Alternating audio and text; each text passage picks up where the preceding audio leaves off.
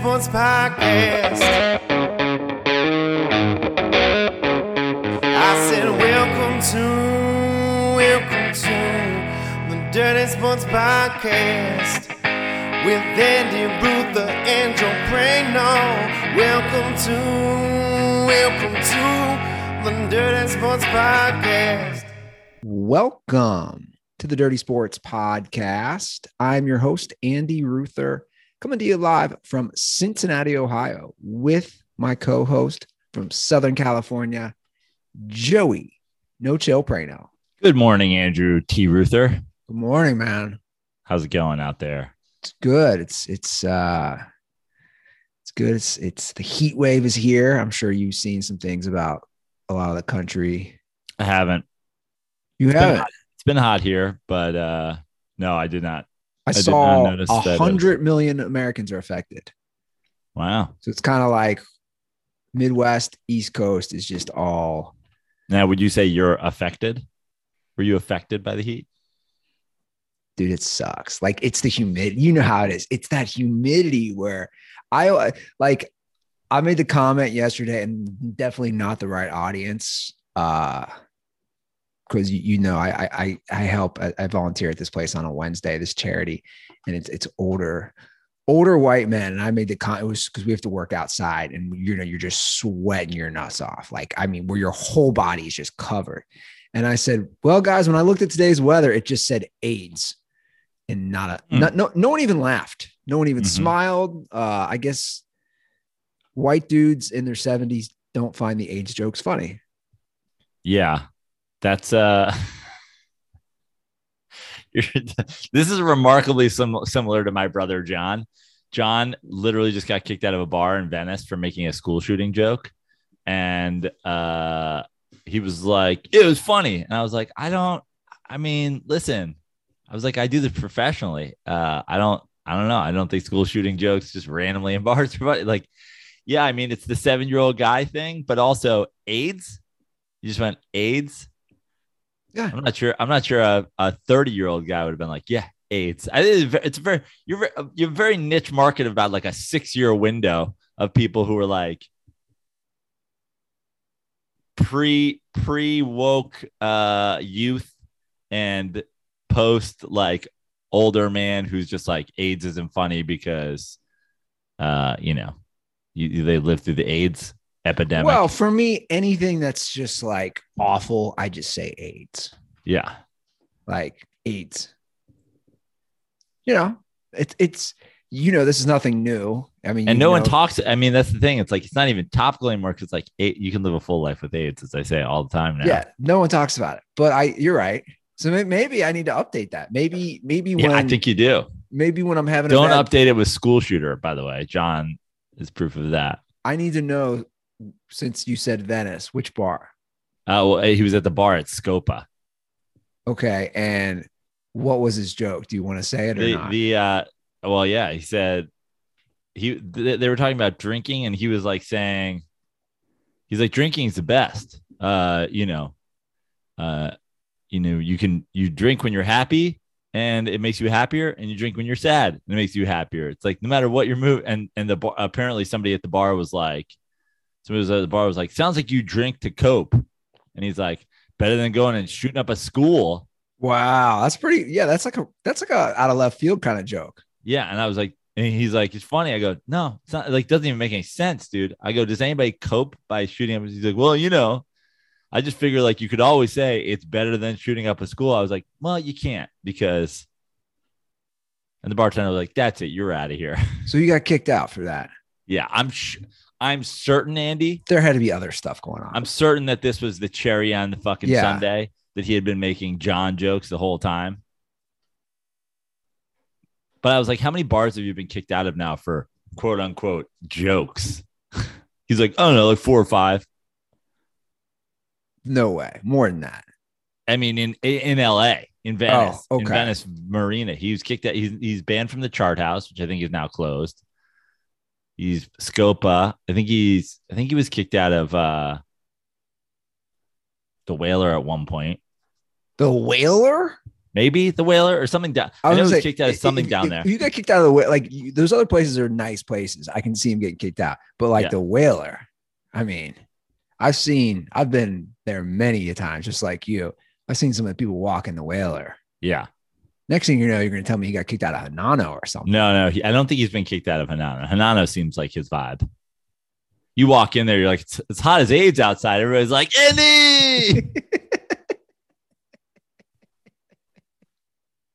you want a burger? I wonder with inflation, is Hinano still selling that five dollar turkey burger with chips? I don't know. I haven't been in a little while. I I want to say it was six. Was it six? I mean, it was still cheap. Yeah, it was. It wasn't. It wasn't a nine dollar hamburger. That's for sure. No, it was, it was a nice little go to, especially late night. Yeah, I love the Hinano burger. That was that was a good spot, man. Yeah, that was one of those spots where back in my drinking days, that's a good spot to get like a nice cold pitcher of beer. shoot some pool, drink some beer, have a burger, play the jukebox, get a little free popcorn there. You got the Yeah. surf band on the the the uh the guys that you volunteer with in the surf band on on Sundays. Yeah. They play like Dick Dale shit. Go home with a girl that might give you some weird thing like scurvy. Like that's the type of place that like you're gonna go home with a girl and you're like, dude, I got scurvy. They're like, what are you? Did you go home with a pirate? You're like, yeah, dude. I met her at Hinano. She gave me scurvy. What was scurvy, by the way? Was that just like you didn't get enough nutrients? Yeah, something like I think it's yeah. There's not enough vitamins in in your shit. I can see Goldberg getting scurvy. Right? Like Sadly, I won't be able to make it to poker this week. I got scurvy. like, dude, he How's doesn't eat happen? anything healthy. Like, well, I'm pretty much just eating burgers and waffles these days. Oh, well, waffles are good. Well, no, Eggo frozen waffles. I That guy's a- remember he's older than me. He's a mid 40 year old man. He eats Eggo waffles regularly. regularly. I remember He's gonna used- call. He's gonna call the show immediately. He's gonna be in my.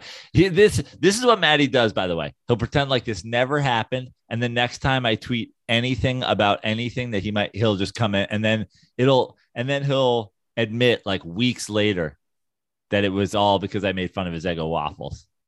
That's next time I post, next time I post something, he'd be like, "Fuck you, you motherfucker! Brady's a fucking goat, you fucking hater!" And I'll be like, "What the fuck, dude?" And then I'll be like, "I'm sorry. Seven weeks ago on the podcast, you made fun of my Eggo eating. I was just holding on to it for a really long time, and actually, I did have scurvy when I was a teenager, so it hit a little close to home."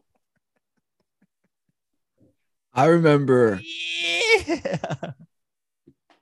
I remember he would talk about uh I always asking him if he ate vegetables. And his line always be like, Did the broccoli and the orange chicken count from a Chinese restaurant? You know how they give you like three tiny things of broccoli every Chinese restaurant when you get orange chicken? Which by the way, no one ever talks about for the record. Like no one ever talks about what. the the small proportion size of broccoli. When you get orange chicken, give some more broccoli. You would think too that they would be like, oh, we'll we'll we'll be easy on the meat and we'll give you broccoli. That'll save us some money. And they're like, actually, when the meat is rat and the broccoli is real, it's cheaper for us to give you the meat. I think you're right. Orange chicken. I mean, that's one of those. It's great. You're like, where is this coming from? Oh yeah, Especially to a place like Mao's Kitchen in Venice. That you know that that used I'm to be the convinced. I'm convinced that Mao's Kitchen is just homeless people. They're just serving us, or they're just serving us dead homeless people. Well, that fed me a lot, a lot Yeah. of years. Especially I love late Ma- Mao's is great. The uh scallion pancake, No, you love that. That's right. peasant's onion pancake. Yeah, bomb like- shit. I used to like their uh their what, what noodles did I always get? I'd get their uh not their um chow mein. It'd be lo mein. Yeah. Lo mein with a bunch of beef. Everything there was good. I gave them a lot of money. Actually, if, if I looked at my time in Venice, Tocaya Organica really stepped up the ranks the last few years. But but over, Unbelievable. yeah. That's like me right now being like, I mean, the last few years, I've probably spent more money on Eagles jerseys than anything. Like you tried to end their restaurant. because they didn't offer burritos when they first opened. First of all, I still say that's incorrect. It's I not swear incorrect. the very first time I went, I had a burrito. it's not incorrect. And second of all, you literally doxed them. You were like an original dot. You were like a, it was like a barstool campaign. You're like, go on their Yelp and say that they're cocksuckers. And you're like, what? No, it they worked. fucking burritos. It worked because they started adding burritos, and then I became a patron. Although it's very Kobe Bryant esque for me. Like I did a flip. Yeah. That's the mo. By the way, just bought Bengals season tickets. Speaking of that, I'm excited. Get Randy Ruther in town. No, you did not. Yeah, no, I didn't. I'm oh kidding. my God. I did think of Randy when I saw the Bengals are gonna change the name. They're one of three stadiums that do not have a corporate sponsor. So they're gonna finally get some of that sponsorship money, which they should. You're gonna owe Joe Burrow a lot of money. Yeah. So all the, the local Cincinnati restaurants will be fighting for that. The Cat Cafe. What's the name of the Cat Cafe? Perfect cat cafe. Perfect stadium at Paul Brown Field or whatever they're fucking getting to. Or or or the Bengals can call it what is the witch store named? Yeah. Like t- t- take your weird pick. But we got big news right before the show. Big NFL news. Kyler Murray signs an extension.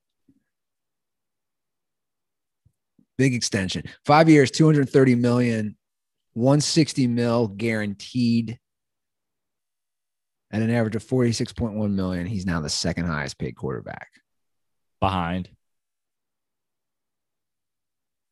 Deshaun Watson? I don't even know. Yeah, I think you're right. It's Man, these Desha- contracts are all just getting out of control. I mean, inflation, but also just sports kind of like the idea these guys like across sports are getting 40 plus million dollars a year. It's insane. You know what the market's setting that though, especially with the TV deals. I know, right? but it's just so crazy. There's no way to like, there's no way to like comprehend it.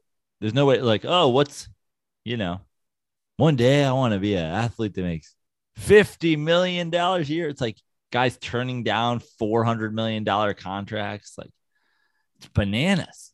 I Yeah, mean, we're not that, we're not that long ago where, you know, you get 20, 25 million dollars a year was just like, wow. oh, like are, it's, ha- it's happened like very quickly. those are those are bargain deals now. Yeah.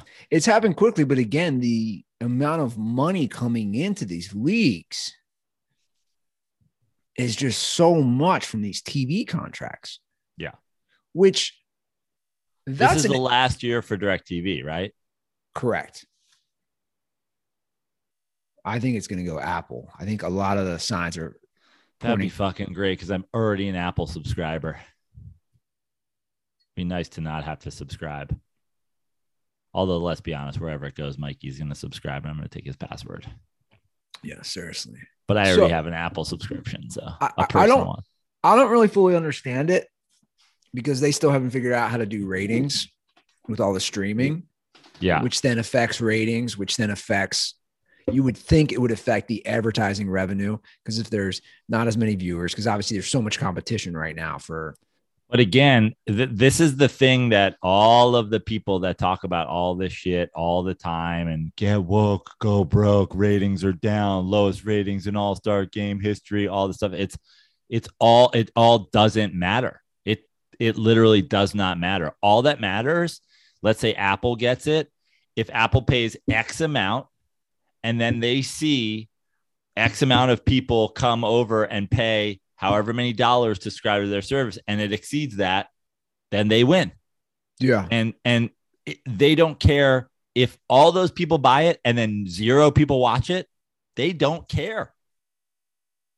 They literally don't give a single fuck. I would like to see how they quantify it from return. That's what that's the same thing with the NFL. The NFL doesn't care because the NFL is selling deals to ESPN, selling deals to ABC, CBS, all these things. It's on the the network then to sell their ads Sure. to pay for it. The NFL doesn't give a shit. And obviously they are. They wouldn't give those large sums of money. Right. Right. Yeah. But back to the quarterback money and Kyler Murray and all these guys, it's, you know, it is to the point who's going to be the first team or the first quarterback where they say, look, man, we're not doing this. So take Kyler Murray, for example. I like Kyler Murray. You like Kyler Murray. He's played three seasons, man. You know, it's like, where is his I don't know, like, like to say he's worth that much on three seasons where he's played, he's played nice football. He's played really good football. He won rookie of the year. I'm just saying you're, you're now leveraging all that money to him. And then again, before I even say, I'm going to cut myself off actually, because the salary cap isn't real. So I don't even know why I'm saying this. I, I actually take back. It's like the salary cap. If it's well, not the real, salary cap isn't real because they give him 160 million dollars up front. And now the rest of that gets spread out over his five years, and it's not a fucking cap hit number and blah blah Yeah. blah blah blah. All exactly. this shit.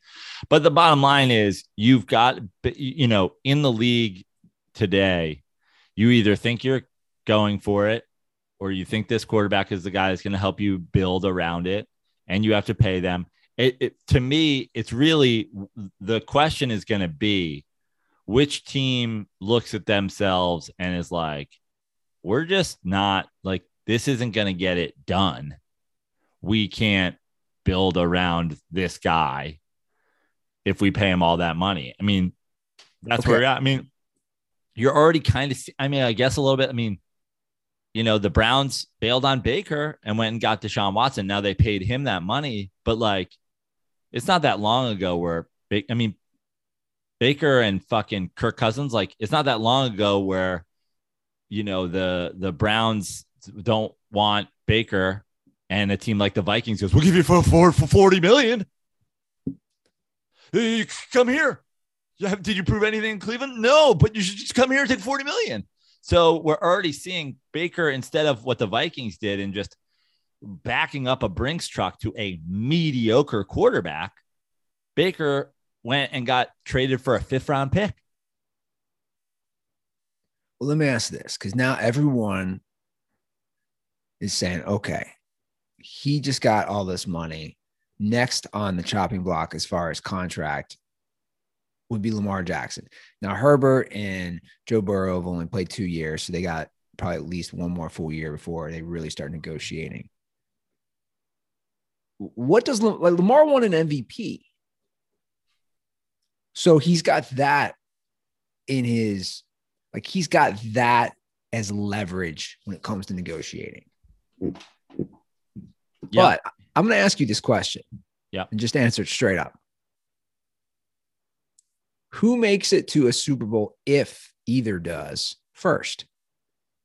Lamar Jackson or Kyler Murray? I I I don't have a lot of faith in either of them making it to a Super Bowl anytime soon. Okay. Uh, I think that the the NFC West. I mean, the Rams obviously have to lose some players because their money situation, but you know, d- do I love the the Cardinals' chances uh, in a Niners Rams NFC West? I mean, obviously, we're to have a Seattle rebuild, um, but do I love their chances? I think I think that you know last year they played really really well for a while, and look what happened. I just don't you know I don't see them getting to a Super Bowl No, I don't either. uh, anytime soon. Um, I, I think I think the thing with the Ravens, and this goes back to kind of the like the same kind of thoughts that I always always had about Russell Wilson, which is the Ravens team as a franchise and Harbaugh, and just in general, they've when has their success been them throwing the ball 60 times a game you know, putting up 40 points. Like they had that season a couple years ago. How did it work out for them? You know, as opposed to, hey, uh, defensive coach, defensive minded, like if I'm going to spend the money, spend the money on not surrounding this guy with weapons and not trying to make this offense go, but play defense, control the ball. And can you do that if you if you go hand Lamar Jackson 50 million? I think that's a totally different thing. And I was just talking about this with a Packers fan friend who um you know, I was like, "What what's your feelings on on, you know, the Packers?" And he's like, "I just don't know." And I was like, "To be totally honest with you, I like it. I like letting Davante Adams go when you have a quarterback that's as good as Aaron Rodgers. Don't spend the money. Let him get. He's Aaron Rodgers. Let him turn a guy you've never heard in, never heard of, into eighty percent of Davante Adams's production for five percent of his money, and then gets get a defense that can stop people. Get an Yeah. offensive line that can protect him. When you have these quarterbacks, and then you've also got to surround them with weapons, then you're going to get into a situation, and you you see it like in the Kansas City Tampa Super Bowl, where like suddenly Mahomes isn't protected, Yeah. or they're not stopping anybody on defense. And if you have a great, great, great quarterback, you know, I know, get you know, drink. Eli Manning mentioned drink, but go let him turn Victor Cruz into a fucking Pro Bowler. I would not have given Kyler Murray this money. In the same token, I would not give Lamar Jackson this type of money. Those guys, I just, I- think that you have two different situations. I think You- if you don't you give get- Kyler Murray this money, what are you? well, well, but but it's their style of play, though. Yeah, You you you say what are you? But to me, it, it comes down to a game of chicken, and obviously you're negotiating. The chicken is, dude, you're still going to show up. Are you really going to pass up yes, money? they are. Of course they are. Juan Soto just turned down four hundred forty million dollars. I think it's a little idea- different because because Major League Baseball is guaranteed, and Juan Soto knows it's different in that regard. He knows a team out there will pay that much, if not more. He knows that. He knows. But we've that. we've seen we've seen these guys. Uh, I think the idea of our a game of chicken, yeah, you're gonna like. I think the players will sit out now. I think the thing. I think the thing with uh the Cardinals is if you look at the Cardinals' history, this is at least something. They're heading in some direction. They've gone all in on this quarterback. They've gone all in on this coach. They've gone all in on this style. This is an effort to be something, anything. So that's the justification, I think, if you're a Cardinal executive or if you're a Cardinal GM. This is okay. This is who we are. For good or for bad, we're going to make it try to happen. If you're the Ravens, you can be a lot of things besides the Lamar Jackson show, in my opinion. When you look at John Harbaugh's history, when you look at the kind of defensive players they've put out there, when you kind of when you look at the different styles, I mean, they won with Joe Flacco, running the ball, the occasional fucking bomb, playing defense. Like, th- you don't need this. Ravens fans are going to show up to games no matter what. They're rabid fans True. you have a personality. You don't need Lamar Jackson to get Ravens fans there. Ravens fans three years ago are wearing fake beards and showing up as Joe Flacco. And a lot of Ravens fans aren't going to like to hear this, but I'm just going to say it. Joe Burrow is just so much better. He is. And I know people say, well, Lamar won an MVP, and that's great. I just think, like, the stock right now, if you look at that division and how many times Burrow got hit last year and sacked and still put out the insane numbers, I, I just think I don't know. I agree with you. I, I think you have to put money around him in a defense, in a run game, in protection. But they're going to be, they're going to pay him. I think you're right. I think they're going to pay him. And See, the thing is, you know, they probably will because I think that's the league today. But listen, Harbaugh is, you know, he went to he went to Lamar Jackson and went. You remember the basic ass offense they were playing at first in the in the very first half season that obviously was a disaster come playoff time. Sure. But he's he's always been quick to be like, I'm going to make a move before.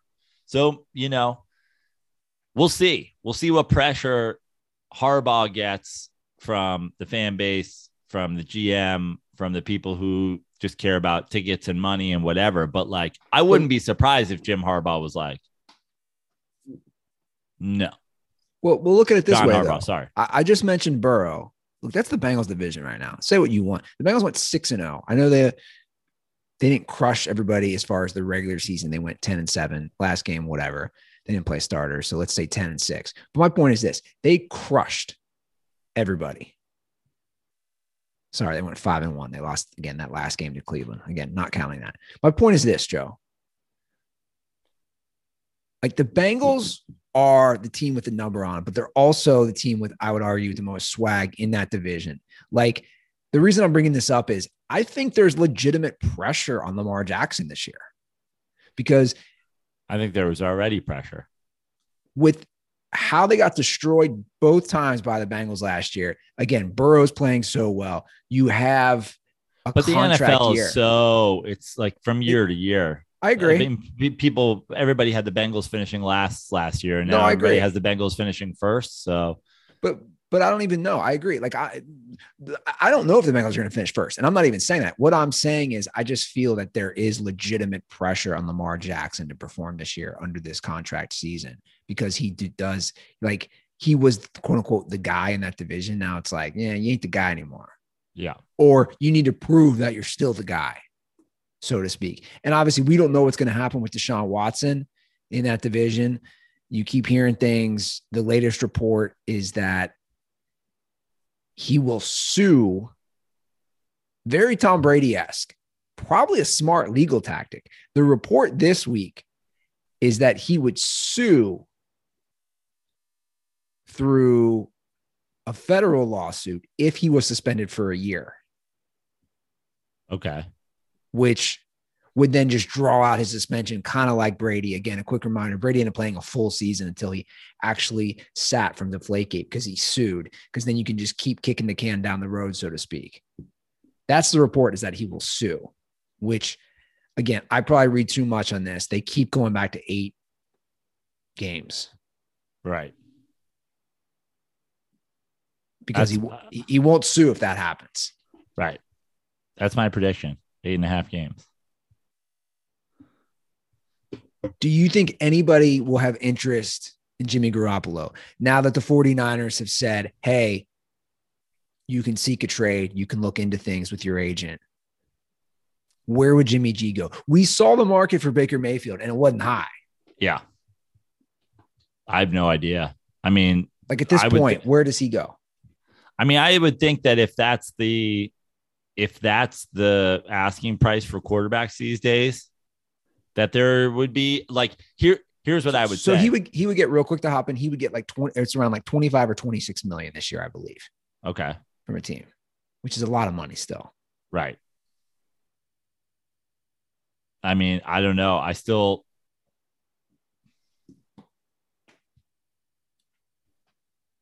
I'm just looking around the league. It's like the the teams that the teams where you could say, "Hey, come and you know have an opportunity." Like I don't know, like New Orleans. I was gonna just gonna say that. I was They're just going gonna to pay say him though, right? I think that I think the Saints win more games with Jimmy G than they will with Jameis Winston. Well, I mean, of yes, of course, of course. Is that? But, an- but they already spent the money, right? They gave they gave Jameis the money, which but they is didn't, they didn't give Jameis that much, did they? they didn't give him nothing. I think they gave him twenty million. No. I think he is. I think he doesn't have that much money as far as that contract. Two year, twenty eight million dollars. Yeah, so it's a lot less. But they gave him twenty one million. Oh, including a fourteen million dollar signing bonus. I don't know. I, I I don't know who would want Jimmy G at this point. I don't know where he'd fit. Seattle's going to let Geno Smith and Drew Lock duke it out. Yeah. And it's not like Seattle has this stellar defense where Jimmy G can do his thing. If he went to New Orleans, he's got that defense. I think he's going to be kind of like a lame duck quarterback. He's gonna be the Michael Conforto of football. Yeah, I don't exactly get that reference. He's just out of baseball, and it's just like been out of baseball the whole year. He's still out of baseball. Yeah. Interesting. Yeah, I don't know, man. It, it'll be fascinating to see how it unfolds. I hate to put your boys on blast, though, but Who's I am. The Giants. Okay. I don't know if you looked at the rundown. Did you see this tweet? I did not see it. It was yesterday. It was from Warren Sharp. This is why this shows how bad the Giants have been. And I didn't realize it was this bad. His tweet says, Not at any point, not in any season for the last five years did the Giants have a winning record. They are the Oh, yeah. they are the only team in the NFL to not even have one week where they were above 500 in any of the last five years. Yeah. I'm that's not that's not surprising at all to me. Like you guys never re- were even two and one at a certain point. No, Or- because we start off every year 0 and 2. Every fucking year. Every year. Forever. 0 and 2. Going back to that one season where they make, you know, they go a 10 and 6 or 11 and 5, 11 and 5, whatever it was, uh, and lose to the Packers. Uh, every year, 0 and 2. And that's the thing. They've gotten themselves back to 500 at points. They've gotten themselves to a game under 500 where they're fucking leading the division. But yeah, they've no, I'm not surprised at that at all because they they have they have I don't know the last time they won the first game of the year. If a Giants team wins the first game of the year, I'll just we'll have a parade. I just didn't Now- realize it's been Now I think bad. I think this is going to be a good this is going to be a good coach GM uh you know pairing for the Giants and I think things will start to change here but it's going to be interesting to see what they're able to do this year. If they can be a winning football team this year, that's great. Cuz you got to start somewhere. well, it's the end of the road or the fork in the road, so to speak, for Daniel Jones. Well, yeah, they didn't they didn't pick up his option. And that's fine. And I'm totally on board with them playing Daniel Jones uh like starting him and being like, yes, he's our starting quarterback and let's see what he can do in a year where we need to make a decision. I'm totally fine with that. I believe I still believe in Daniel Jones. Um because I think the the major issue with Daniel Jones is just turning the ball over and it's specifically fumbling. Um, but also you're not protected at all. I'm I'm just I'm just of the opinion like if you're not protected, like what am I judging you on? Do you think it's been that bad though? Where Yeah. Can't judge him at all. Yeah, kind of. Because when he is protected, he looks really good. I mean, it's the same. Listen, I don't think anybody thinks, and I know everybody will be like injury, injury, injury. I don't think anybody thinks Saquon Barkley isn't really, really good. The guy's getting hit in the backfield every fucking play. It's like, what's the guy supposed to do? You know, uh, you just like I just refuse. Now it doesn't mean you go ahead and you pay these guys based on like we'll figure it out. But Daniel Jones, accurate, throws a good deep ball, very athletic, fumbles a lot when he gets hit, gets hurt a few times when he gets hit. But it's like those both fumbling and getting hurt, testament to like guys are just in your face the whole fucking day. And not every quarterback can be a Manning that just fucking throws their cyborg on and just goes like stands up and plays 20 years with one continuous concussion. They should really study that. Or they should, as far as what they did to make sure they stayed on the field. Oh, I mean, I've heard, and I I feel like it. I feel like it was out there for a minute and then got buried. Like maybe like I think I feel like it was uh, it was like fucking, uh, what's his name? Rob Delaney. It's like Rob Delaney's Kimmel set. It's just like been scra- scrubbed from the internet. there was like a thing where uh, Archie Manning. By the way, I've seen that set. I know it's unbelievable. I love burritos. Sometimes I put them in my glove box and I eat them, and they're good. That was a set, and I don't like to shit on comics because I know how hard it is. But well, that that's wa- okay because we're not. You're not shitting on a comic. You're shitting on a Twitter avatar. but that was a set where you felt uncomfortable watching it, and then you think about the actual crowd. and then you think about the process the pro- like imagine the im- imagine the managers and agents and producers and and fucking i mean youtube accounts and what to get it wiped from the internet Bro, I got it right here. but it's on like some budget ass site right or is it like did it find its way back to youtube Bro, it's on YouTube. no it was gone for a long time It's not.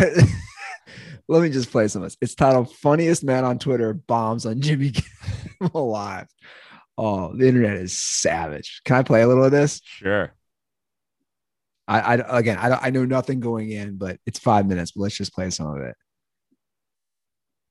Welcome back. Our next guest is an exceptionally funny man. You can see him live here in Los Angeles at Largo on March 1st, and you owe it yourself to follow his exceptionally funny work on Twitter. Please welcome Rob Delaney. Well, see, that's that's the first caveat, dude. Yeah. You're you're getting introduced again. Not I'm not want to shit on people, but when one of your plugs is your Twitter account, oh, I'm actually excited to play this.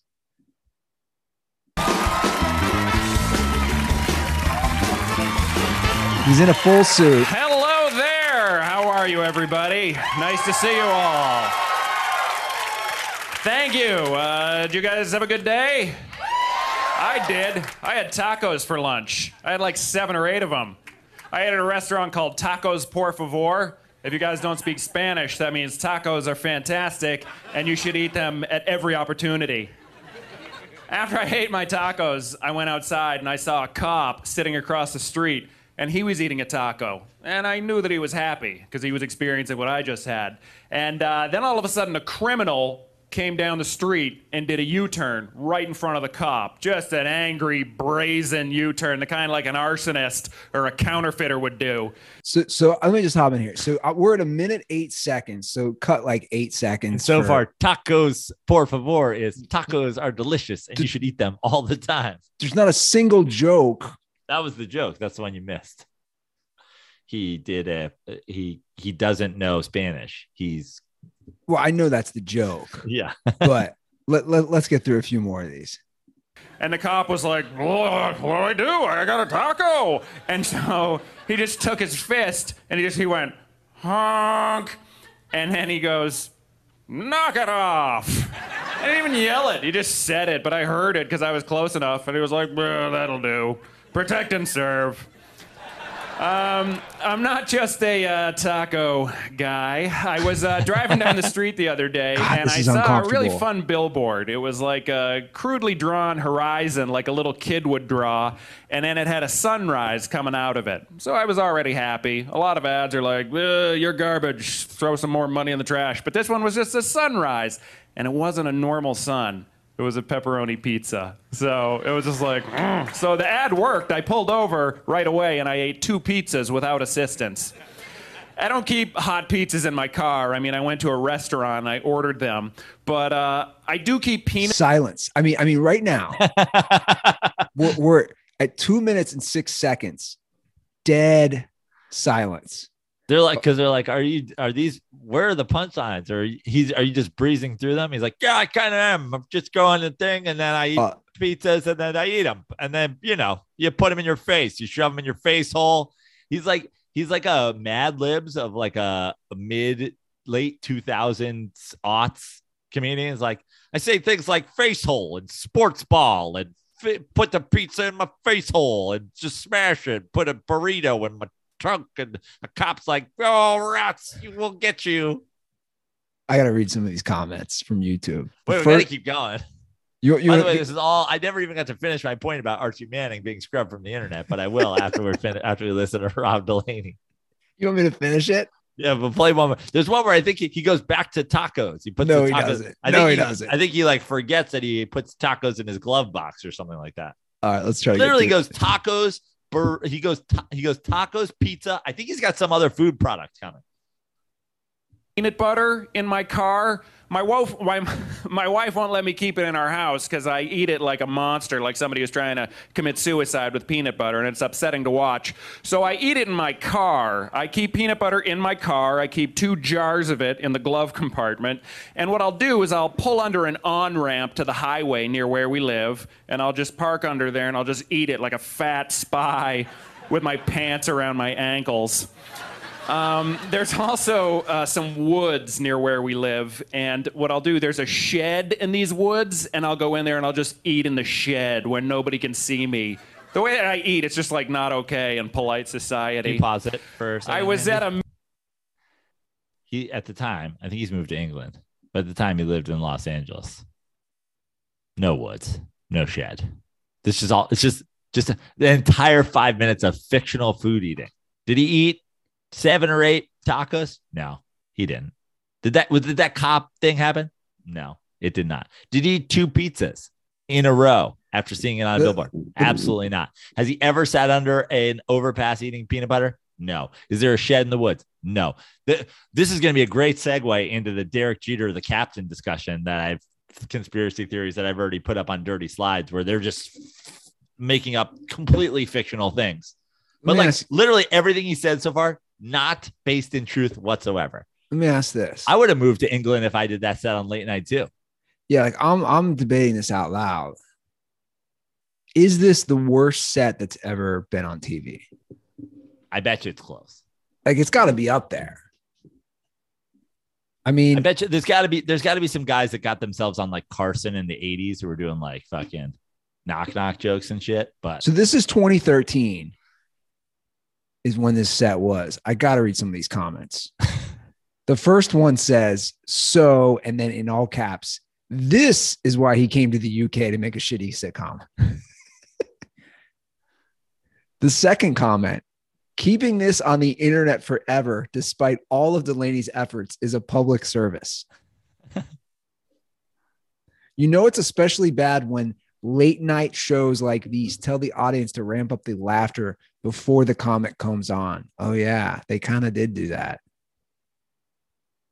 Eating food is a great bit. Yes, yeah. oh, dude, he's just getting destroyed. Yeah, people know, and people are commenting on how this was supposedly trying to be scrubbed from the internet. Here's a good comment. This is actually making me angry. Boy, he just barrows. Sorry, barrows, not barrows. Boy, he just barrels right through that deafening silence, huh? Just keeps on going. Good for trying, bro. But confidence can only get you so far. anyway, this came up because my point was there was at one point a video. Hold on a second. He literally had to go in witness protection because his stand up set was so bad. He had to move to the UK. Yeah. Like, think about that. He's like, I'm gonna take my one and a half million Twitter followers and go to Britain and see if they have not seen it. He's like, I've scrubbed this from all of the internets, but specifically I focus on Europe. Now I need to Oh. find an English speaking country in Europe that loves tacos.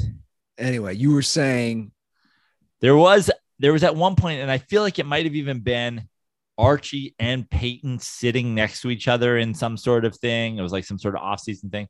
But at one point, Archie gave like the top five. Like he didn't list it like that. It wasn't that, but he was like, oh, it's a couple of things from my career, you know, because he was Mr. Scramble around fucking wild man sure. that he learned about not getting hurt and that he passed those on that they were like some of the most important things that he taught his sons about being a quarterback which was um and and and I have not been able to find this video since I feel like they went full Rob Delaney and scrubbed it from the internet because Peyton and Eli were probably like, Dad, let's not teach every kid in the world how to survive. Like it's kind of our thing is that we never get hurt. But one of them was like, when a guy's when you're like the step up in the pocket throw, you'll see a lot of the thing they were they kind of like short arm the ball and then turn their shoulder in to like accept the contact.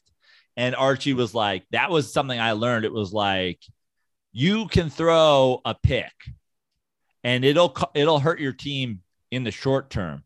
But if you get caught like extending your arm and take a hit and you tear a rotator cuff, it hurts your team for seasons Sure. of time.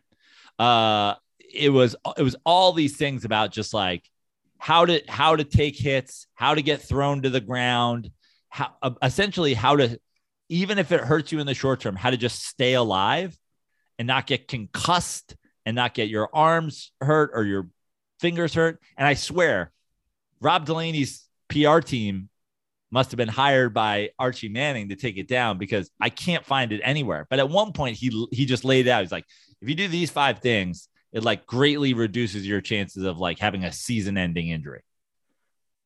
Yeah. Well, he was absolutely abused. Oh, another thing was like, you know, another thing is you, you, you, this is something that the both Manning brothers were criticized a lot in the long, in the short term and, or over the course of their career. And, but they always did it is like when guys would be down around their legs in the pocket, just go down. they would just lay down. Yeah. And, and people would always be like, Eli gets literally touched and he falls down. It's like, it's that moment where you're trying to get away and some guy's got your ankle and some other guy comes in and now you've torn your ACL. So they they mentioned in that luck podcast, they they they mentioned obviously because he took over Peyton Manning, but they mentioned that and they mentioned Archie teaching him because of kind of what you're saying. They they mentioned that, which I found fascinating about look, he was abused when he played for the Saints. So he tried to teach his kids, and obviously it started with Peyton, hey, and they talk about that, like, dude, take the sack.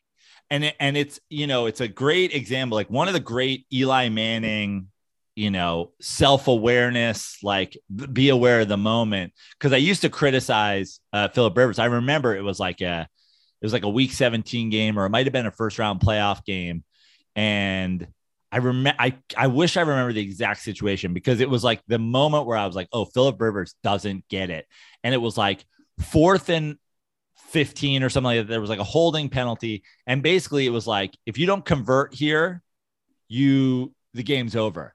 And he's back in the pocket and he's back in the pocket. He's back in the pocket. And no one's saying, and like the internal clock goes off and he holds it for one more second and then he just throws the ball out of bounds. And the, the internal clock said, like, this is the point. If you're just sitting it, back, chuck it somewhere. yeah, but wasn't aware Not that like, bounds. but wasn't aware that like you just threw it out of bounds, turnover on down, season over, game over. Whereas Eli Manning, I mean, the the Super Bowl moment from the helmet catch is the one time in the career in his career he ever made that play because every other time somebody's got his shoulders and he's swinging around in the backfield, He goes down. he just lays down. Yeah. But in the Super Bowl, he's going, if we don't convert here, we lose the Super Bowl. So even if it costs me my ACL, I stay up and I fucking chuck the ball downfield and we fucking live to fight another down. And that's the thing. There was a there was a video out there at one point That's of- crazy. of Archie talking about, it, and now I can't find it anywhere. Well, one last thing about It's Rob. in uh, that that video is in Arch is in Rob Delaney's glove box with his peanut butter. That's where it's hiding. It's in the shed in the woods. It's in the shed in the woods. You know, I never thought about that. I go The- and I eat in the I eat burritos in the shed and I watch the Archie Manning video. The look, and I I understand that we we Take all my food junk hole and I just fill it up with food junk.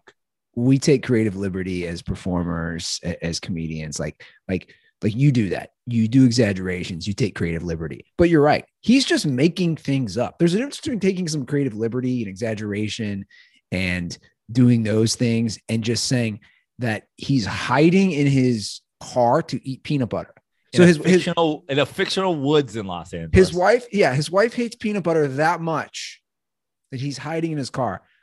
One last thing about him, I had to go to his Twitter. Can you just imagine that was a real thing? Where you been, honey? It's like I was in the shed in the woods eating the peanut butter. You don't let me. I was just face fuck holding the peanut butter.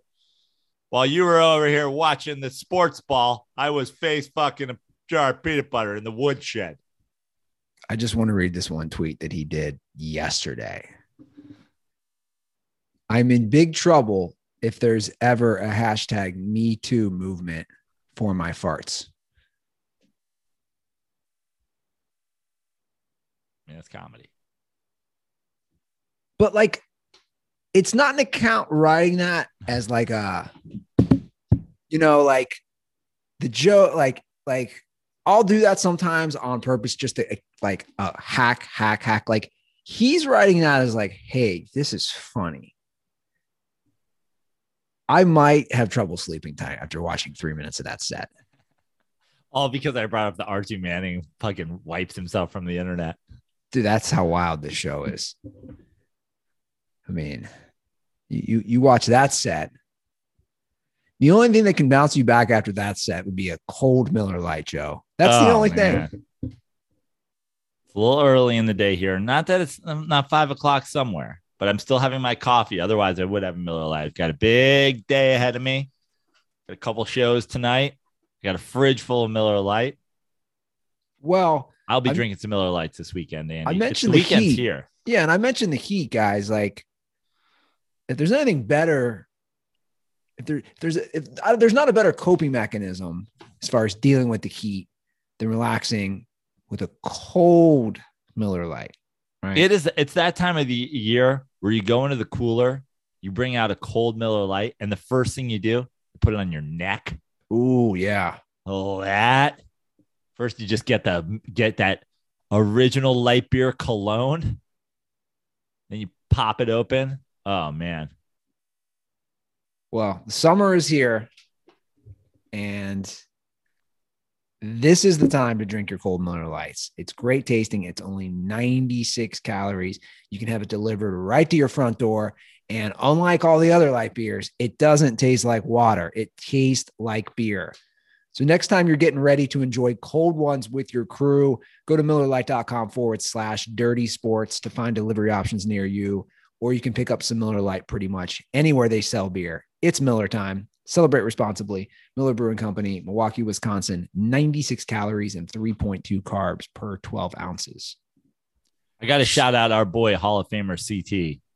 He tweeted at us yesterday because he sends us a lot of uh, pictures of him on the golf course drinking Miller Lite, which I appreciate. It, it Yeah. sometimes sometimes it just makes me go, I'm going out right. I'm I'll, I'll sometimes see CT's tweets and I'll be like, I'm putting my bag in my car. I'm going to play golf and having Miller Lite immediately.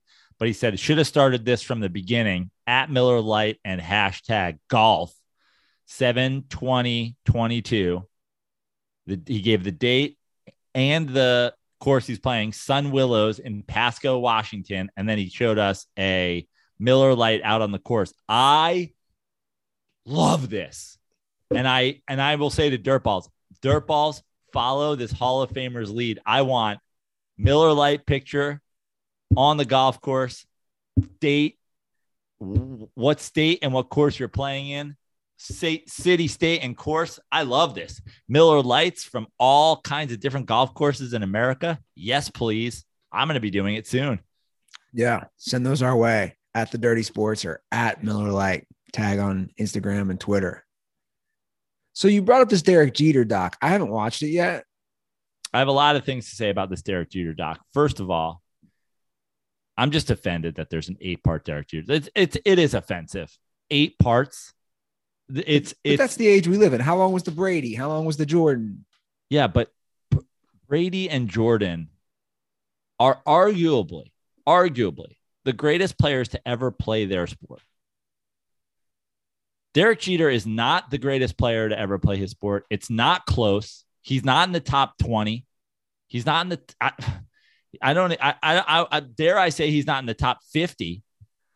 Uh he's not the best shortstop of all time. There are so many players you can't you know you can you can say tom brady's you know has this many like peyton manning should but like tom brady has all the the records, has all the Super Bowls, has all the things. I, I said this the other day because I saw this tweet and I and I tweeted this from my account. No, I tweeted it from Dirty Slides, I think. Uh, I'll pull it up. This is this is this is the problem. This is everything that's wrong with sports content today. Adam Schein, Derek Jeter is the greatest shortstop in baseball history. Go. And I said, this is why we need to stop airing propaganda films. A Rod won three MVPs and had five seasons where he was number one in his league in war. Jeter had zero of either. Derek Jeter wasn't the best shortstop on his own fucking team. You're a member of the sports media. You've watched one episode of an eight part propaganda film and you're calling him the greatest shortstop of all time. He's just not. He's just not. And you can say steroids this, steroids that, whatever. That is not like, is anybody thinking that A Rod was on steroids his entire career? Is anybody thinking that A Rod was in, on steroids in high school when he was far, when he was like essentially the Michael Jordan of baseball? He was the original LeBron James when they were courting him in high school. This is the next great thing. Derek Jeter is the, isn't even close to A Rod. No MV, you know how many shortstop have MVPs? And it's insanity. You guys can li- listen to the Dirty Slides podcast we just put out. I also have a there's there's a big thing. It's about 10 minutes in the documentary. Derek Jeter, lifelong lifelong Yankees fan, wanted to be a Yankee, was, was telling people from the age of five that he was going to be the Yankees shortstop. I just believe they fully made this up. I believe it's fully created. They talk about he wore a New York necklace. We never see it. They show his childhood bedroom where there's a Yankee uniform just nailed to the wall. It does not look like a childhood bedroom in the fucking 80s. It looks like some grandmother's fucking living room. It just like I fully he he gets drafted sixth and he says he didn't even know the Yankees were drafting six. You're a lifelong Yankees fan. Your dream is to be the Yankees shortstop. You don't know they're drafting sixth. I believe it's a, I believe it's a fictional tale. And I'll say this, and I want to add this one thing. You know, you know, our my friend Tony Calabrese. Yeah. You've met, To- you've met Tony a couple times. I don't Tony think I've was- actually ever have I ever met him? You had to have made him at some point, right? know if I have. You stayed at his house. You stayed at his house in San Francisco. Anyway, my brother Mikey took a hot poker to Tony's ass after our conversation, after the phone call about greatest high school athletes we've ever seen. And Mikey got Tony all riled up that I didn't even mention his name. Tony was slotted to go, I believe, in the third round of the Cubs out of high school. Uh, decided to play baseball at Seton Hall, where he tied many, uh, tied and broke many Big East records, including most home runs in a Big East uh, tournament game. I think he tied Mo Vaughn with two. Uh, but he, Mikey, got him very riled up that I didn't even mention his name in the greatest high school athletes. And I'll just say this: that first of all, apologies that I didn't put you in the class with three like NBA veterans. but also, if you watch the clips from the from Derek Jeter in high school, I will say this. I'll give you this. I'll give you this uh, bit of like apology compliment. Tony Calabrese was better at high school baseball than Derek Jeter, based on the clips that I saw. They they show they show 15 clips of Derek Jeter playing high school baseball. They don't show him hitting a ball hard one time. They don't show him hitting a ball hard one time. This Derek, I'm I'm of the opinion now that Derek Jeter's entire career was propaganda. I'm starting to think above average high school baseball players, if you let them play 20 years in the big leagues, you get 2,500 hits. We got 3,500. Yeah. Right. Well, he's, he was an above average high school baseball player, no doubt about that. He was really good. But I mean, this Derek Jeter, you look at, you, you know, you know, uh, Greg Maddux, I believe, won 15 or more games. 15 or I believe he won 15 or more games for 17 consecutive seasons. He won four straight Cy Youngs, one with the Cubs, three consecutive with the Braves 92, 93, 94, 95. Derek Jeter didn't win an MVP, didn't win the Battle Hill. My point is, how are we making? You want to make a two-hour Derek Jeter documentary? Cool. Then make a six-hour Cal Ripken one, and a seven-hour Tony Gwynn one, an eight-hour Greg Maddux one, a 45-hour Barry Bonds one. But we're just we're making eight-part documentaries about a guy who's essentially sole accolades are he stockpiled hits on a team that went full retirement tour for five seasons. We're like, we're going to stink, but Derek Jeter's going to keep collecting singles. And he was on a bunch of championship teams. Where's the Robert Horry eight part documentary? Well, look, I, I think we are just we're realizing this, and I'm realizing it more as I get older, and the more I learn how things work and the spins and the. I mean, I mean, what happens is they they just nominate somebody, right? Like like, and you see it in the entertainment world just as much. I'd argue. I, I and this isn't me being a hater. Like you, dude, I see it all the time, where I'm like, how is this person suddenly the guy or the girl who's she's she's now the comedian or But the I'm saying- actor but- but like- or, or but but that's my point is like that's what they've done with him which is weird because look he he obviously played for the Yankees. And they won all those titles in the 90s. And New York's the biggest market in the country. And it's the LA is a huge city. mar- listen on those teams. They always got a big slugger, right?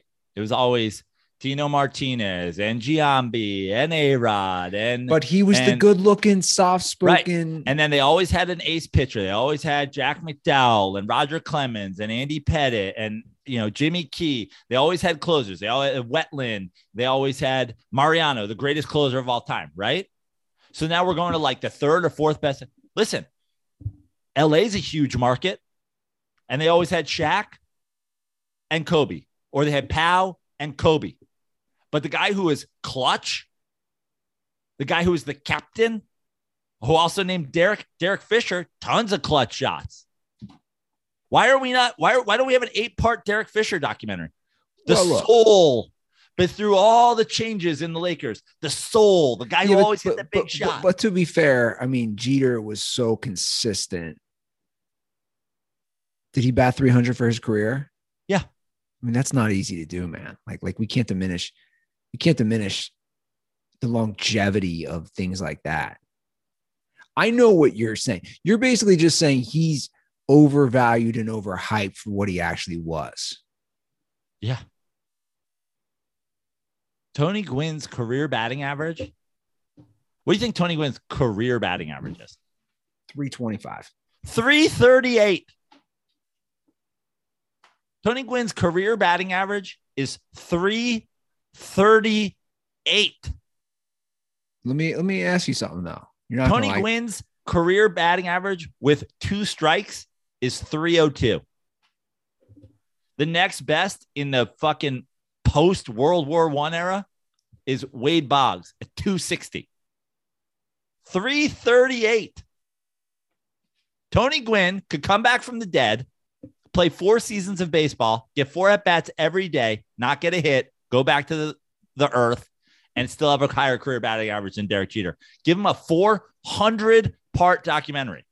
But again, he didn't play New York. He didn't win all those titles. This is why we know this. What what about this comparison? You're not going to like it. I said longevity. He was consistent. He was clutch when he had to be in the playoffs. I mean, do you see an Eli Manning, Derek Jeter comparison? You can see it if here's the thing. It's comparable because they were in New York. The difference is in five World Series, five World Series championships, Derek Jeter has one World Series MVP. Eli Manning in two Super Bowls has two. The the quarterback on a football team is so much more important than every that you it's like being the three, four, and five hitter on a baseball team, of which he was never the, the guy. How many shortstops have won MVPs regular season? I mean, off the top of my head, Cal Ripken won one, Yount won one, Uh, Tejada won one. Larkin won one. Arod Rod won multiple. And he never got one. He didn't win a batting title, dude. But again, we know this. It's it's the marketing. It's the Nike. It's the Gatorade. It's the the the Jordan brand. It's that's what it is. Is they they nominate these guys. Do you know how many? Do you know how many batting titles Tony Gwynn won? eight? Eight. Oh, I was right. Good guess. Eight.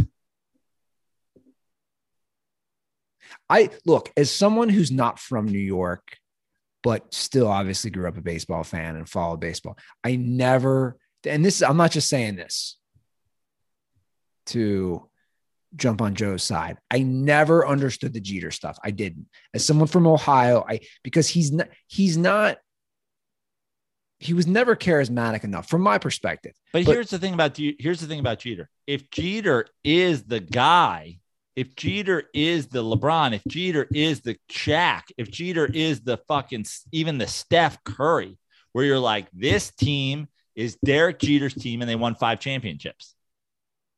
But he never was.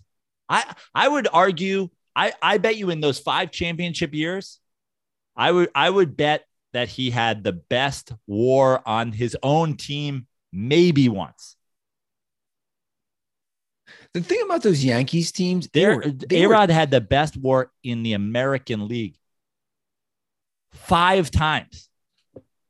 But Joe, like the thing about those Yankees teams, especially in the 90s, they were teams. You know what I'm saying? Like, like they they weren't.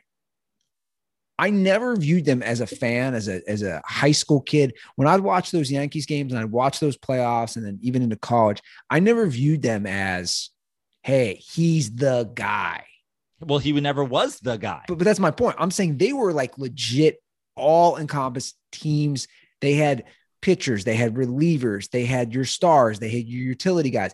They were a great, They well would go out every year put together the team. best closer. They had the best closer. Who? How many? How many? How many part documentary does Mariano get? They had the best closer in history, which come playoff time can't be overvalued. They would go out and they would find. They'd be like, "Who's the best pitcher in baseball this year?" Oh, hated Yankee rival Roger Clemens. We'll take him. Jack McDowell, Mike Mussina. Oh, Mussina, the Orioles don't. Let's get. Let's go get the Orioles ace. Andy Pettitte. He leaves. He comes back. Always pitchers, pitchers, pitchers, pitchers. Starting pitching, starting pitching, starting pitching, starting pitching, starting pitching. They would Wells. always go get a three hitter, a four hitter. They- They're going out and get MVPs. But that's my point. Is is D- I, I'm just saying the there never was there never was one guy. I all I'm saying is to me those Yankees teams were just really well put together. Great. yeah, because teams. what they did and what the Yankees fans love to do is they had these the core four. They had the the young guys. They had the Posadas and the Jeters Bernie and the Bernie and the thing, and they keep those guys. And then they just go and get the best three hitter in baseball and plug him in. They go get best ace. They go get a, sure. a big reliever. They go get they have the closer, and they they put the stars around their core. But to pretend that the core, it, I mean, why doesn't Posada get it?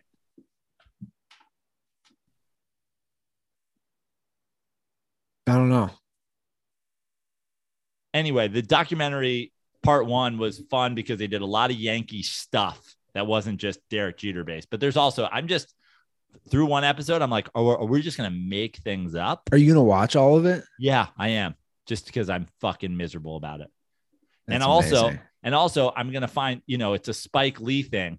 I've got to find like who's the greatest director in history from San Diego because we need the Tony Gwynn 45 parter. Tony Gwynn, every baseball season ends. I want all of November, every Mr. No, call it Mr. November. Every single day in November, we show a different part of the Tony Gwynn documentary. Nobody would, nobody would watch it. You know that nobody would watch it Why not? because, Because Jeter ESPN has all doesn't the tell you to. Yeah, it's true. People are brainwashed so easily, man. They've been told their whole life, yeah, Jeets, respect, all that. The commercials, the women. He dated just from the models to the uh, amazing actresses, all that.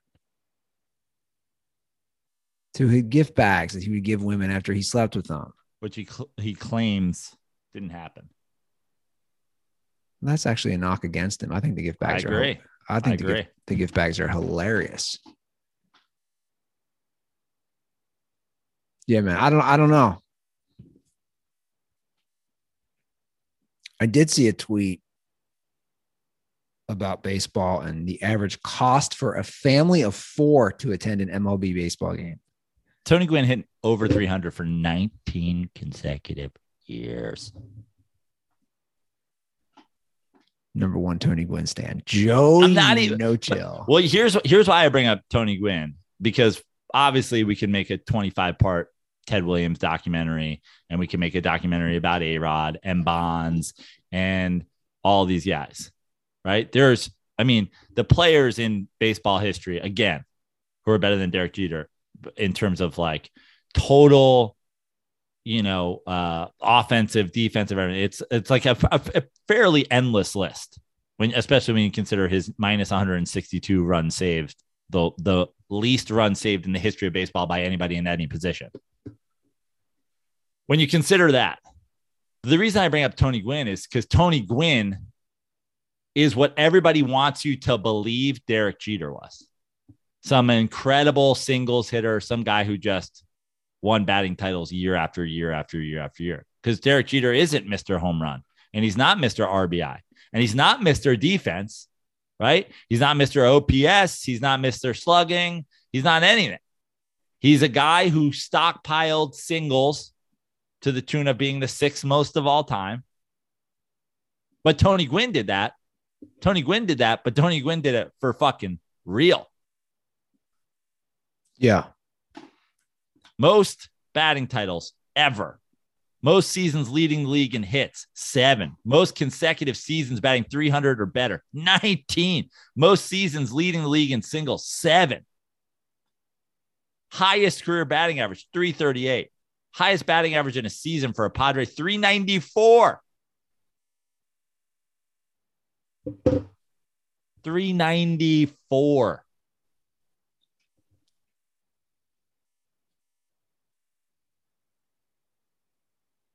It sounds like they gave Tony Gwynn the Rob Delaney treatment. And they just they just scrubbed his stats from the internet. Nobody knows. No, everybody, it's all out there. People just don't go fucking crazy for it because Derek Jeter was fisting off singles for 20 more fucking seasons while the Yankees stunk. They let him go out there and fucking lead boots and fucking not field the ball at shortstop for five extra years.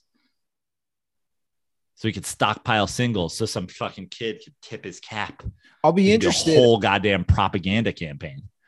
The Jordan brand is unbelievable. oh, they're brilliant. They're Jordan? brilliant at it.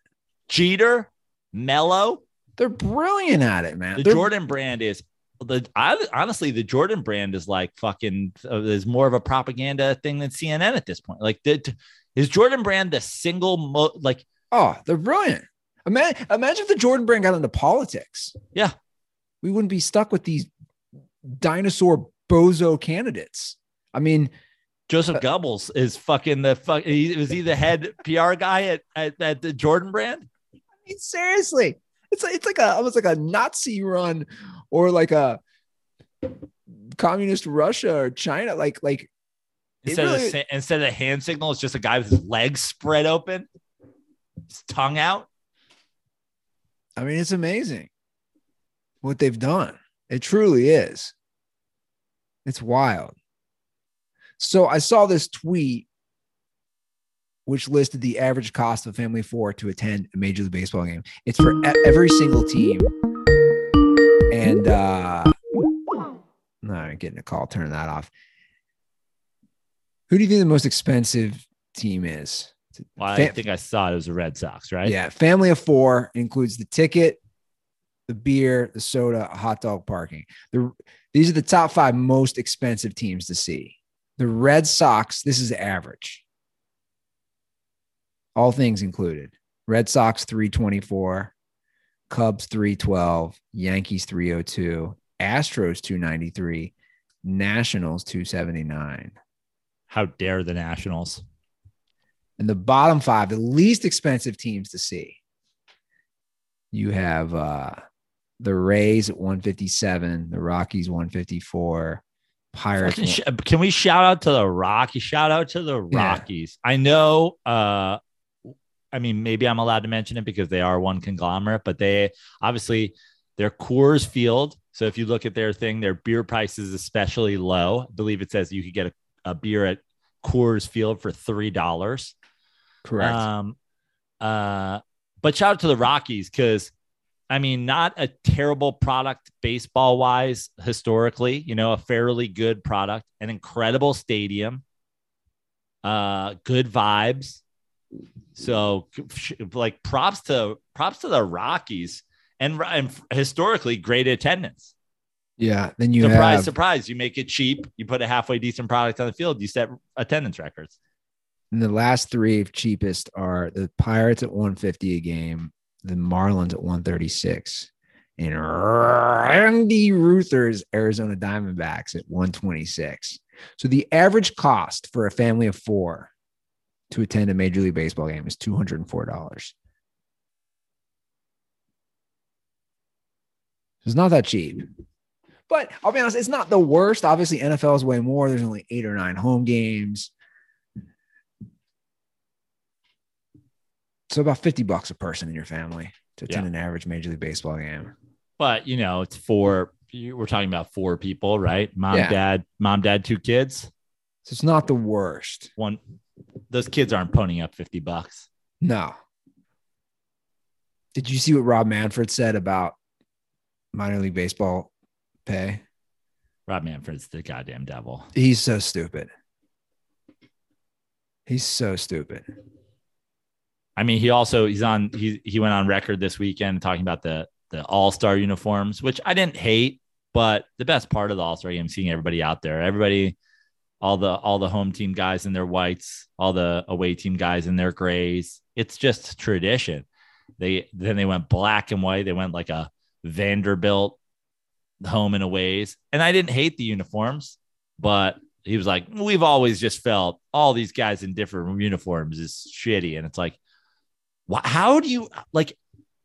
Do you not have a fucking like? Is there? Do you not have people in the office that you run things by? There's not No. one guy. No. Um, uh, uh, sorry, Commissioner. I hate to interrupt you. That thing you just said. Um, a hundred percent of baseball fans disagree with you. what? Uh, a hundred percent of baseball fans love the different uniforms. Well, we're doing it anyway. So AAA baseball players make an average of 14 grand a year. Yeah, I said that. AAA baseball players make an average of 14 grand per year on average. Rob Manfred was asked if his owners don't pay minor league players.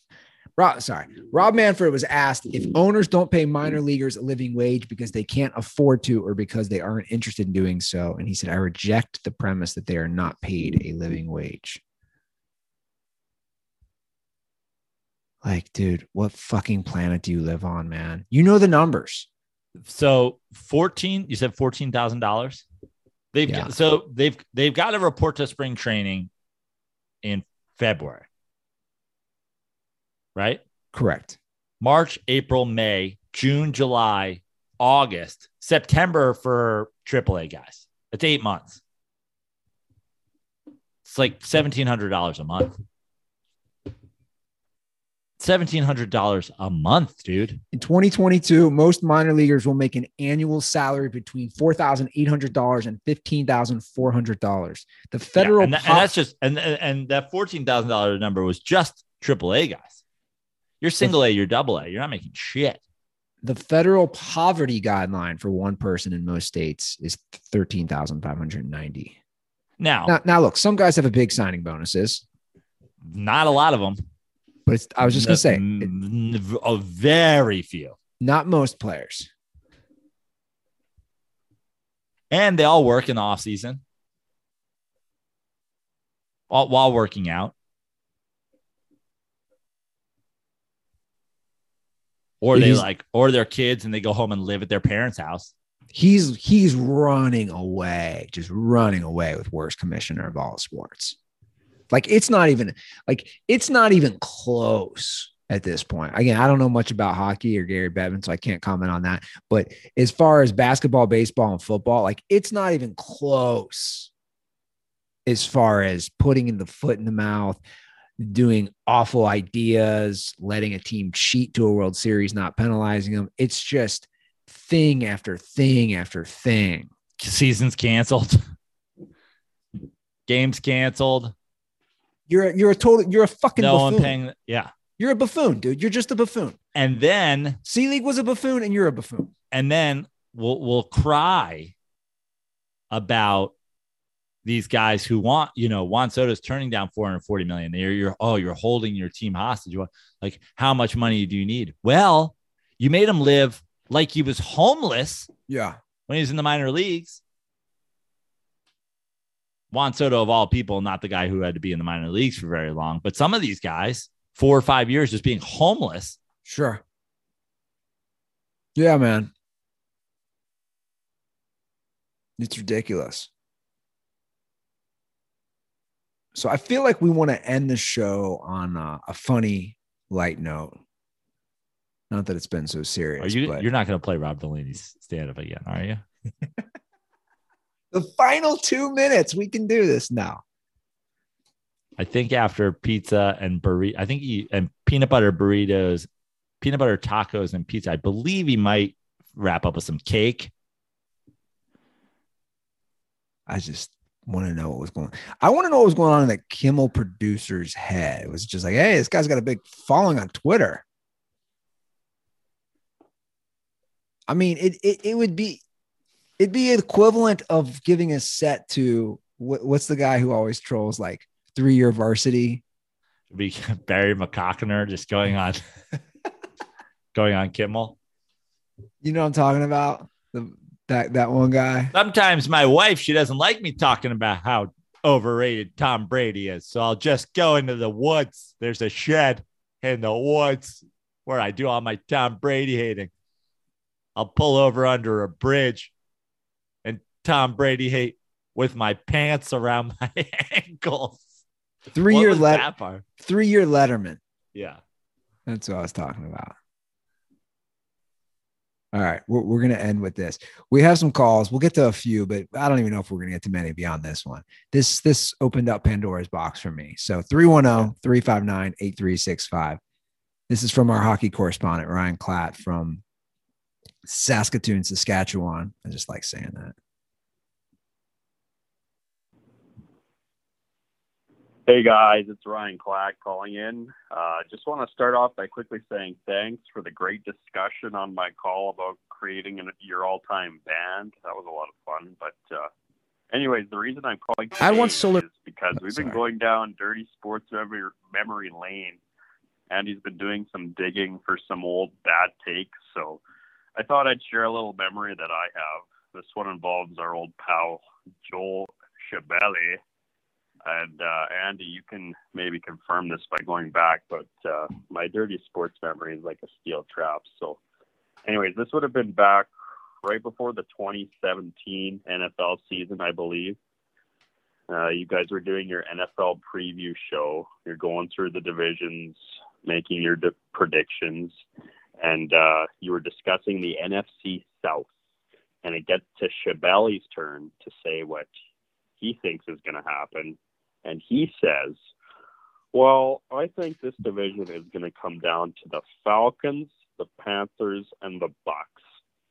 Which, like, sick take, Shabelli. That's three of the four fucking teams in the division. But can you guys guess what wound up happening that season? The Saints won the division.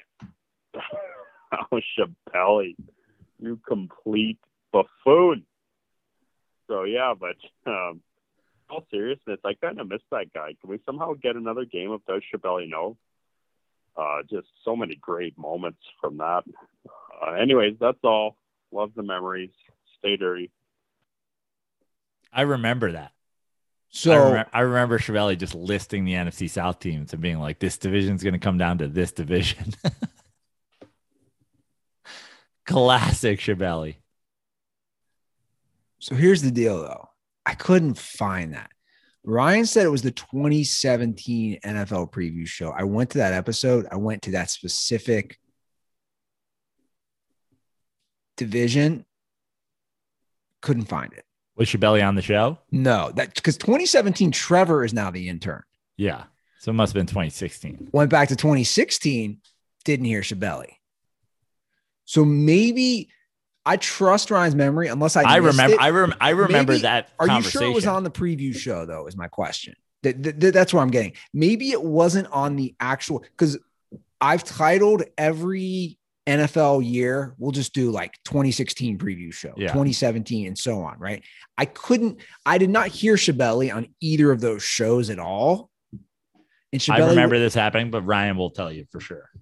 So Shabelli was around. I do remember it happening too. Shabelli was around 2016. Maybe it just wasn't the preview show. But of course, I had to bring up some old Dust Shabelli now because for anybody who doesn't know, Joe Shabelli was our first intern. Which, by the, way, original OG intern. which by the way, I you know I just sent him a request and he accepted on LinkedIn. Does not list Dirty Sports intern on his LinkedIn How dare he? a little disappointing. He lists his other internships, no dirty sports internship. But Shabelli was always a great guy. He's a great family. We did some tailgates. We went to some Rams games. Lifelong Rams fan. I'm sure he's just elated that they won the Super Bowl this year. He was a Packers fan for a minute. He he admitted originally. Remember? Yeah. But, We didn't but have- came he- back. But came back have- when the Rams came back to LA. He didn't have a team to be fair. His grandfather played for the Rams. Like, Yeah. so he's got his grandfather's jersey. He's got a cool history. So I created this game in 2016 called Does Shabelli Know? Because Joe and I learned quickly he knew nothing about pop culture, about sports, That's knowledge. Sports is a. It was always funny because you try to catch, you try to get him on pop culture, and you'd bring up some shit from like five years before he was born. But I mean, sports wise, he was an intern for a sports show. Like, but he didn't get sports culture references. A- Yeah. a famous coach rant, a famous announcer rant, stuff like that. He didn't get. I mean, again, he, I, I wasn't alive when Muhammad Ali was actively boxing either, but I know he's not Mike Tyson. so we play this game. Does Shabelli know? And I forgot there is a highlight reel of this from like the first couple years. I have to play some of these.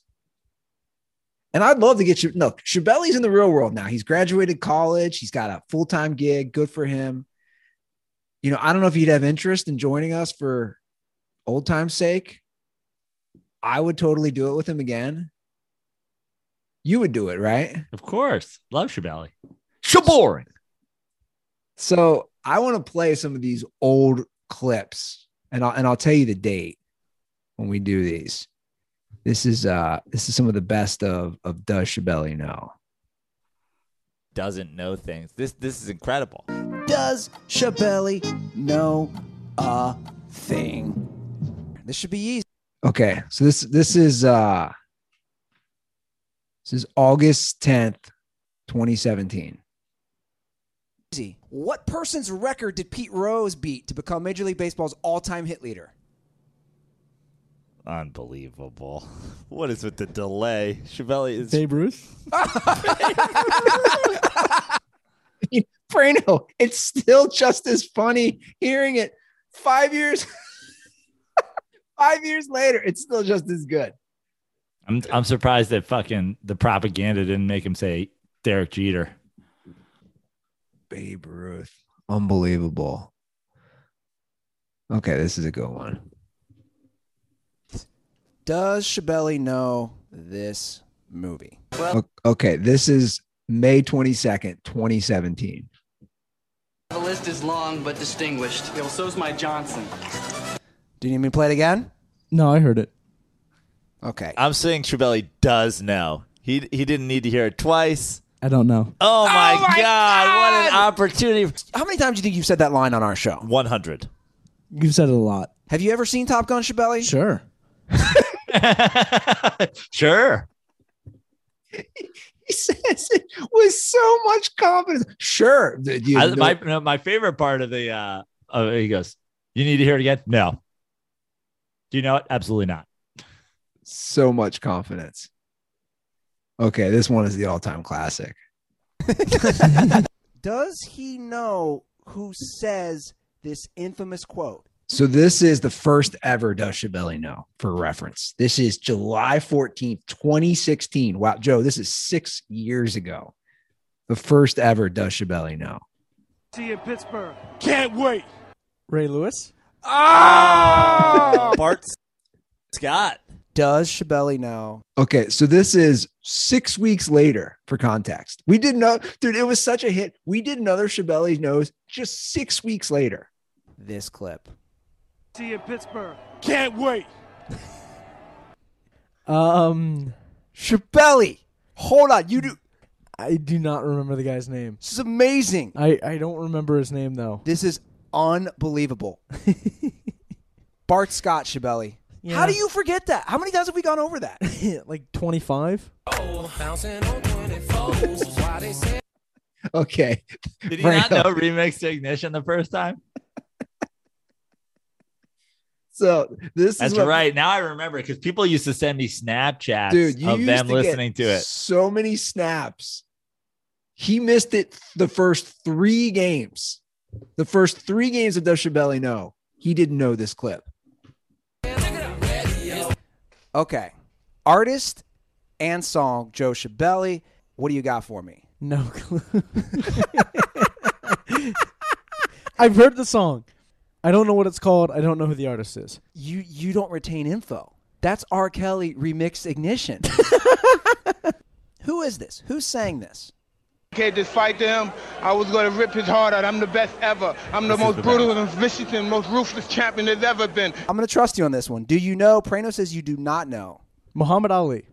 Jesus Christ, Shabelli. Really? I thought for sure that was Muhammad Ali. It's Mike That's Tyson. when I almost uh-huh. drive, drove off the road. Prano, he says with such confidence. Yeah. Really? I thought that was for sure Muhammad Ali. Like Muhammad Ali, like the great poet of fucking boxing, full like a butterfly, sting like a bee.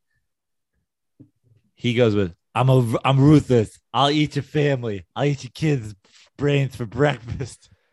Yeah, it sounds like that sounds like the great orator Muhammad Ali. Oh, dude, I forgot how great that segment was. How do you? By the way, you know at that point, you know at that point, right? And I, I can't believe we didn't. I didn't even bring this up at the time. I think I think the Hangover, the original Hangover, comes out in what 2009. 2009, correct? You know the guy had seen it five times by then. You can't recognize Mike Tyson's voice. Yeah, I'm trying to think. So let's say Shabelli. How old was he in 2009? I don't know, but that's a movie that everybody they made three of them, dude. True. Also, just like Mike, Mike Tyson's name, like his the sound of his voice. That's what I'm saying. But like maybe you don't know him because you're not a boxing fan. You're not. You don't grow up with him. But like whatever. But you've seen The Hangover. God, that was such a funny segment. And then I went down the rabbit hole of like, we went from Shabelli to Trevor to EJ. Like, EJ was like Halley's Comet. It came around once every 88 years. And then, and then obviously Twerks with Wolves, which Aaron, if you still listen to the show, I sent you a wedding gift Wow, it's amazing. with a little, uh, with a little funny note. Twerks has been golfing. Twerks, if you listen to the show, I, I saw he posted a he posted uh I think in the Mean Girls chat that he was golfing like the closest course to me. Like Twerks, let's go golfing. Smash the Miller Lites. What do you think Trevor's up to these days?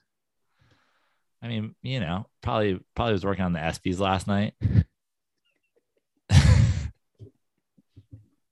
Dude, have you ever said this on air? I think we have. Yeah. Trevor, just- le- Trevor just- left us to work for ESPN. He he straight up lied to you about that? I don't know if he lied. Maybe he's worked at ESPN this whole time. I I Fredo. Come on. Didn't he just straight up lie and make that up? I have no idea. I mean, it sounds like if he recapped his day by I got up, I ate eight tacos, I ate two full pizzas, I went to my shack in the woods, then I went to the office at ESPN, I would be like, this does seem suspect. But I don't know for sure. Somebody check Trevor's LinkedIn. Has Trevor been working at ESPN for the last six years? Wow. The dirty sports intern history. You think we're ever gonna have another one? Well, I mean, will we have we'd have like a mobile intern? We're not even in the same place. Listen, I could use an intern. It'd be pretty funny, dude. Like if we had a mobile one. Or, or is that it? Like that was a place in dirty sports history. You had four interns and there will never be any more. Three and a half, three and a quarter. I, I, I don't I don't know what was going on there with EJ. you Prano was funny, guys, because at the time Prano was like, "Oh, get as many as we can." Like, I was like, "Dude, my apartment is so tiny." Prano I wanted. as loved it. I loved it. Yeah. Prano look wanted- at fucking look at Pat McAfee show. He's got 40 guys on here. Yeah, he's got a full studio. Yeah. Bra- Brandon wanted an intern living in my closet. You had an intern living in your closet for a while. You had fucking you had old cheese stick fucking D'Alessandro. Yeah. I, again, I, I never, I never want to call D'Alessandro an intern. He was getting paid. No offense to you other guys. L- look at him now, working for the Jazz, working for the the AAA team out in Utah. It's great. Hey Nick, they hiring? All right, that's what we're gonna do. I I, I don't really want other calls? I mean, we got some. Do you want to get? Do you want to get to some? I mean, g- g- give us one more call. Okay, I, th- I thought there were some good ones that I saw you had listed. Th- there are. There's some good ones. Let me. uh Are you looking at the? Yeah. Oh, I like I like the one you've got at number three. That could be quick and easy. I think it's like a ridiculous question, and then Oh, maybe okay. we go maybe we go with another one after that.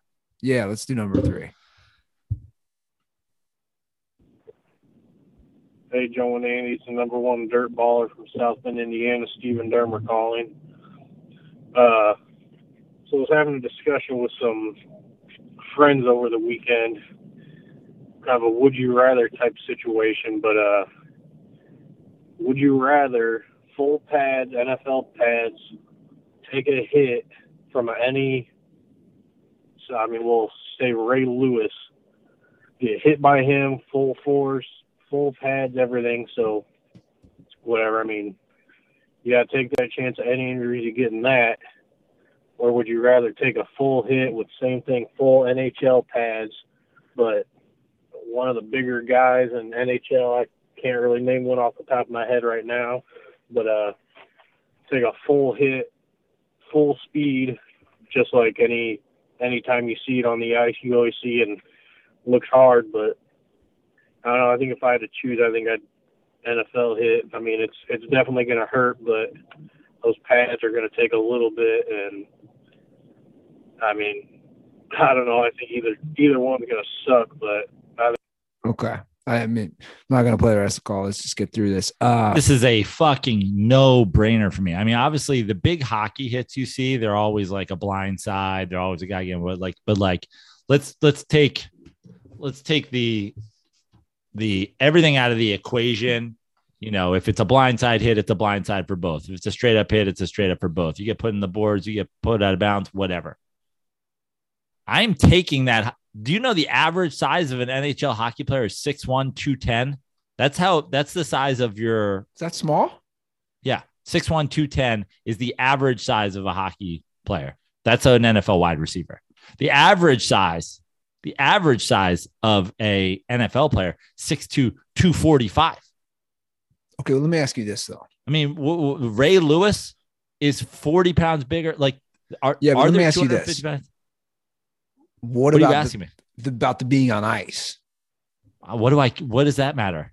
I don't know because if you're on skates and ice, I don't know. Does that Uh, affect it? Well, versus here's the thi- solid here- ground. Like you're on grass versus. no. Here's here's why. I'm just asking. I'm just tossing. Here's why. there. You look at hockey. I mean, we're I, obviously. I'm assuming we're going within like the boundaries of the game. Like Ray Lewis isn't hitting you with an axe, right? So, in football, the guy drives you to the ground. You also have Ray Lewis landing on top of you. In hockey, they hit you and you go. They don't. They don't wrap and drive you. They're not throw you to the ground. They hit you. You go down. Yeah, you could hit your head on the ground. I mean, we've seen NFL guys sit there. I've hit my head on the on a football field with a helmet on too. You can get fucked, like depending on how you hit your head. It's a no brainer for me. The size, the driving you to the ground. I would take the hockey hit all fucking day. Yeah, you could also be checked into. I don't know if you're being checked into the boards like Right. that. So I said those things have give. Listen, I get there's bad hockey hits, dude. I I've been told the story of guys coming out of college, their first hit in NFL preseason, they shit their pants. Yeah, I don't think. I don't think NFL players are hard, just so much bigger. how hard these guys hit. That's I'm just going. I'm just going size alone. Like honestly, I can't even. You can't even make an argument for me the other way. Yeah, Unless you're saying, oh, it's a blind. Well, it's a blind head hit. You you you think you'd rather take a blind side hockey hit than what fucking, you know, uh, one of those blind side across the middle. You know what what's his name did to fucking Antonio Brown or like like Vontaze Burfict. yeah. Okay, which let's let's end on Montez more. Burfict is bigger than every person who's ever played hockey in history. Yeah. All right, take a look. What do you what do you want? One through five. What are you thinking? Uh, you go. You, you can pick. The, you can pick the last one. I think I closed it. Okay.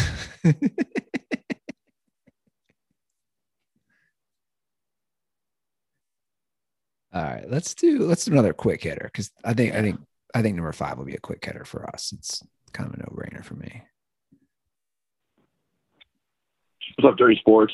I saw a tweet the other day that kind of broke my brain. Would you rather not be able to watch the regular season or the playoffs in any sport ever again? You only you only get to watch one the rest of your life. What would you choose? All sports. All right, stay dirty.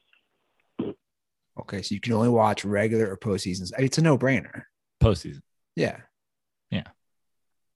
Postseason. l- l- Think about think about if you had all the sports. Think about all the sports you can only watch postseason, right? You've got baseball. You've got all of October, right? Now we have football. You've got all of January. It's just a couple months later. And then basketball, you've got the whole summer. April, May, June. Yeah, it's a no brainer. Then you're gonna go collegiately March Madness. Yeah, you some- could you could fill in your calendar pretty easily with just postseasons. You could, and not only that, I was thinking more of the competition Of course. and, and the intensity and the. You imagine watching all of a regular season and then just being like, let me know what happens. you watch 162 Mets games and then you're like, I'll did be they- honest. Did they win it all? Who's saying regular season to this? Like, like who who's on that train? I don't know. Reds fans.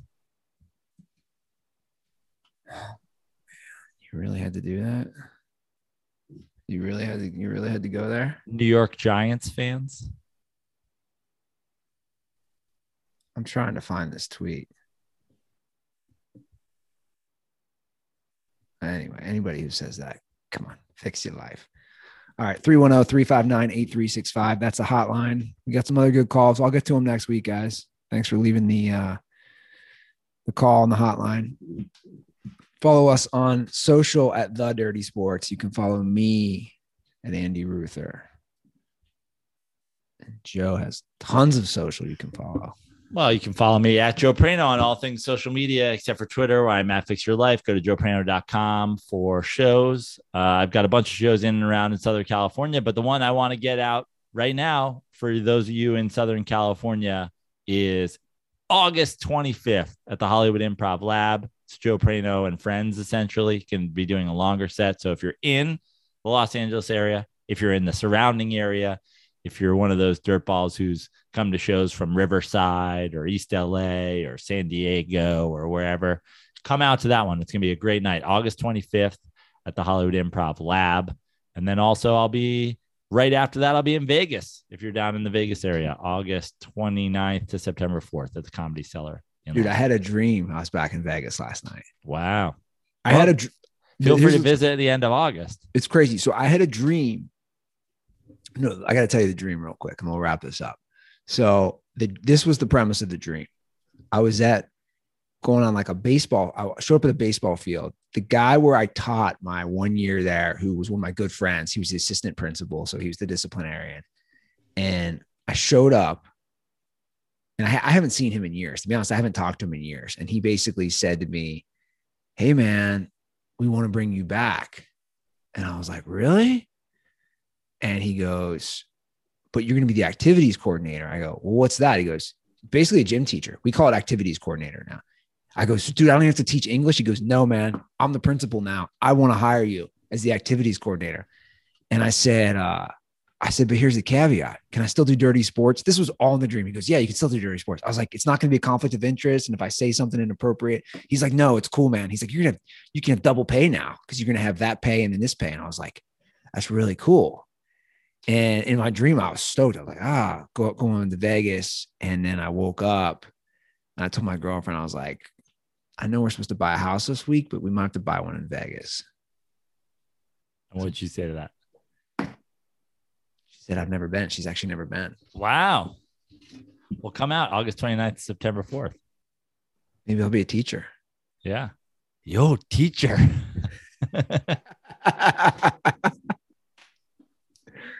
Yo, fool. now, now that's a burrito. That's a burrito joke. Rob Delaney should have done.